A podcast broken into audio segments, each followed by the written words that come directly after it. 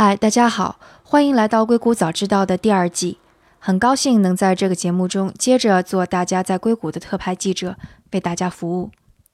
我们团队中的同学都说，应该为第二季来做一个看守语，或者发刊词，或者至少说点什么。那我想，我就来聊一下，说大家无论是普通人还是精英，都能够从这档节目当中获得一些什么吧。我想先问大家一个问题。你们知道区块链和 ICO 是什么吗？如果是知道的话，那你们是不是已经买了一些比特币、以太币或者别的一些什么的币了？我想很多人会要嘲笑我了，因为这几个概念实在是太火了，以至于到了快要烂大街的地步。那我再问一下，去年的这个时候，大家对这个概念有一些什么印象呢？在硅谷早知道第一季的开始，也就是去年的三月，我当时是访谈了硅谷区块链的一位资深的创业者，他叫 Tom 丁。当时我们是聊了两个小时的区块链。后来这期节目是分成了上中下三集播放了出来。其实当时我对于这个访谈是觉得受益匪浅，但这个节目播出之后也会遭到一些质疑，有的人就会说这个也太难懂了吧，离普通人好遥远呀，等等等等。我当时其实也在反思，我在想，我挑选的这个选题是否太生涩了？是否是只顾及了自己的好奇心，而没有去满足听众的一些需求？但到了二零一七年的夏天，事情就变得不太一样了。我身边的一些创业者朋友都开始来找我聊区块链这个概念，也说要开始做 ICO。甚至我有一个在地方法院工作的老同学也找到我，问我是不是能够把那期区块链的节目发给他看一下，说他要学习一下。那后来的事情大家也都知道了，在九月份，政府开始出台政策，限制那些进行 ICO 的平台，比特币和以太币也是经历了一轮下跌。当时我是又做了一档节目，采访的人是人称“下神”的林夏红，我觉得他非常的中肯。指出了技术的趋势和风险，但在那个之后，政府的政策似乎只是让更多人注意到了这个概念和技术，然后越来越多的人都涌入到了这个领域，希望从中找到机会。那这种狂热一直持续到了现在，我们现在还能够看到这个领域的新的发展争论，泡沫依然是非常的沸腾。我提这个事情，并不是想说硅谷早知道真的是比别人知道的早，但我想这个事情其实是回答了一些长久以来我一直在想的一些问题。这个问题就是，我采访和报道的这些关于硅谷的前沿信息和洞见，受众应该只是那些投资人、创业者或者是精英吗？还是其实更多人是可以从中受益的？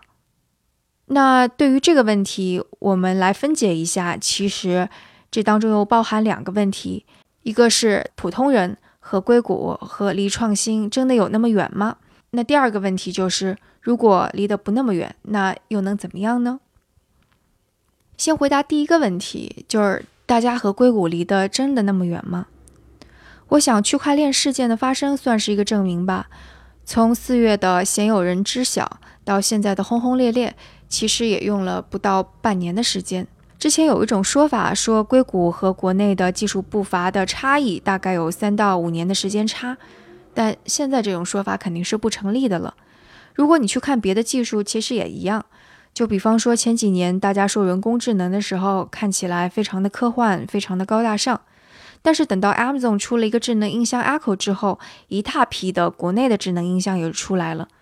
所以现在我国内的朋友很多人会有亚马逊的 Echo。更多的人会有小米的智能音箱，时不时也会呼唤一下小爱。或者再举一个特殊一点的例子，之前硅谷早知道的第一季是做了一次节目，讲人工智能正在如何加快药物的发现，并且改变疾病治疗的方式。那这期节目的名字叫做《那些由 AI 递来的药物》。这期节目做完，我是感觉稍微有一些专业和生僻。但是有一个听众就给我写邮件说，他的母亲被查出有癌症，情绪低落，甚至连手术都不想接着做了。他听了这期节目之后，就推荐给了自己的母亲，让他的妈妈知道，只要抱有求生的意志，也许在手术之后的时间中，很快能够有治愈他癌症的新药研发出来。所以这个的确也对他的妈妈起到了很好的精神上的支持。那第二个问题是，如果普通人离这些创新、离硅谷并没有那么远，那又如何呢？在区块链这个事件中，我想很多人的感受就是生怕自己没有赶上趟，赶上了又害怕自己成为无辜的韭菜。其实这个时代的变化实在是太剧烈了，每个人都被裹挟其中。如果能够获得更多的信息，其实可以意味着更好的、更多的理解一些这些的变化。即使不说是从中受益，那也至少不要无缘无故就当了被割的韭菜。而且，因为这个世界各个地区的经济和文化如此的紧密在咬合一起，所以每个人都没有办法逃离开这种剧烈变化。美国中部的工人收入可能会受到中国深圳工人的影响，而我的职业生涯是已经完全被网络媒体的出现而改变了。还有，我们日常的出行彻底被滴滴和 Uber 所改变了，我们的未来工作也可能被人工智能所改变。在两年前，我还写了一本书，名字叫做《美国教育的焦虑与创新》。我用这本书来论述现在变化如此的剧烈，所以我们可以看到，小孩子从一出生到大学的教育，都可能需要用新的视角去看待，甚至做出和传统教育非常不一样的改变。所以，长久以来，我作为记者，也并没有把自己仅仅定位为一个科技记者。我一直是觉得自己应该站在科技、人文和社会的交汇点，去观察这个世界，并将观察到的东西带给大家。所以，我想在《硅谷早知道》新的一季中，我将不仅仅是做精英们在硅谷的特派记者，我要做更多人的特派记者。所以，这档节目接下来会完全免费，并且提供更多的价值给大家。也正是因此，硅谷早知道不会是一个提供快速消息的地方。你在这里不会看到我推荐说哪个 ICO 值得参与，或者哪个币还能看涨，亦或是哪个公司的股票是不是现在可以买入一点。我是更加希望通过我的采访，让我自己也能够让大家更好的了解这个世界中一个个小小的创新系统是如何转动和发挥作用的，以及可能会如何影响到每个人。那刚刚我提到的说，在第一季的节目中，有一期节目是那些由 AI 递来的药物，那其实就算是这一类。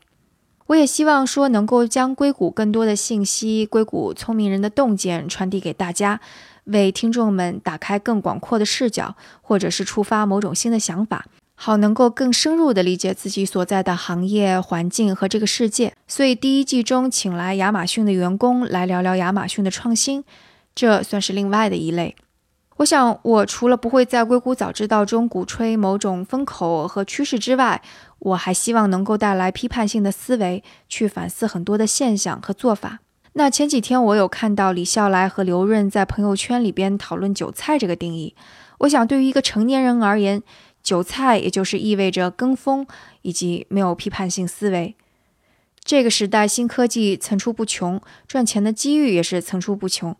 但是如果你没有思辨能力，不在这个风口倒下，也会在另外一个风口躺下。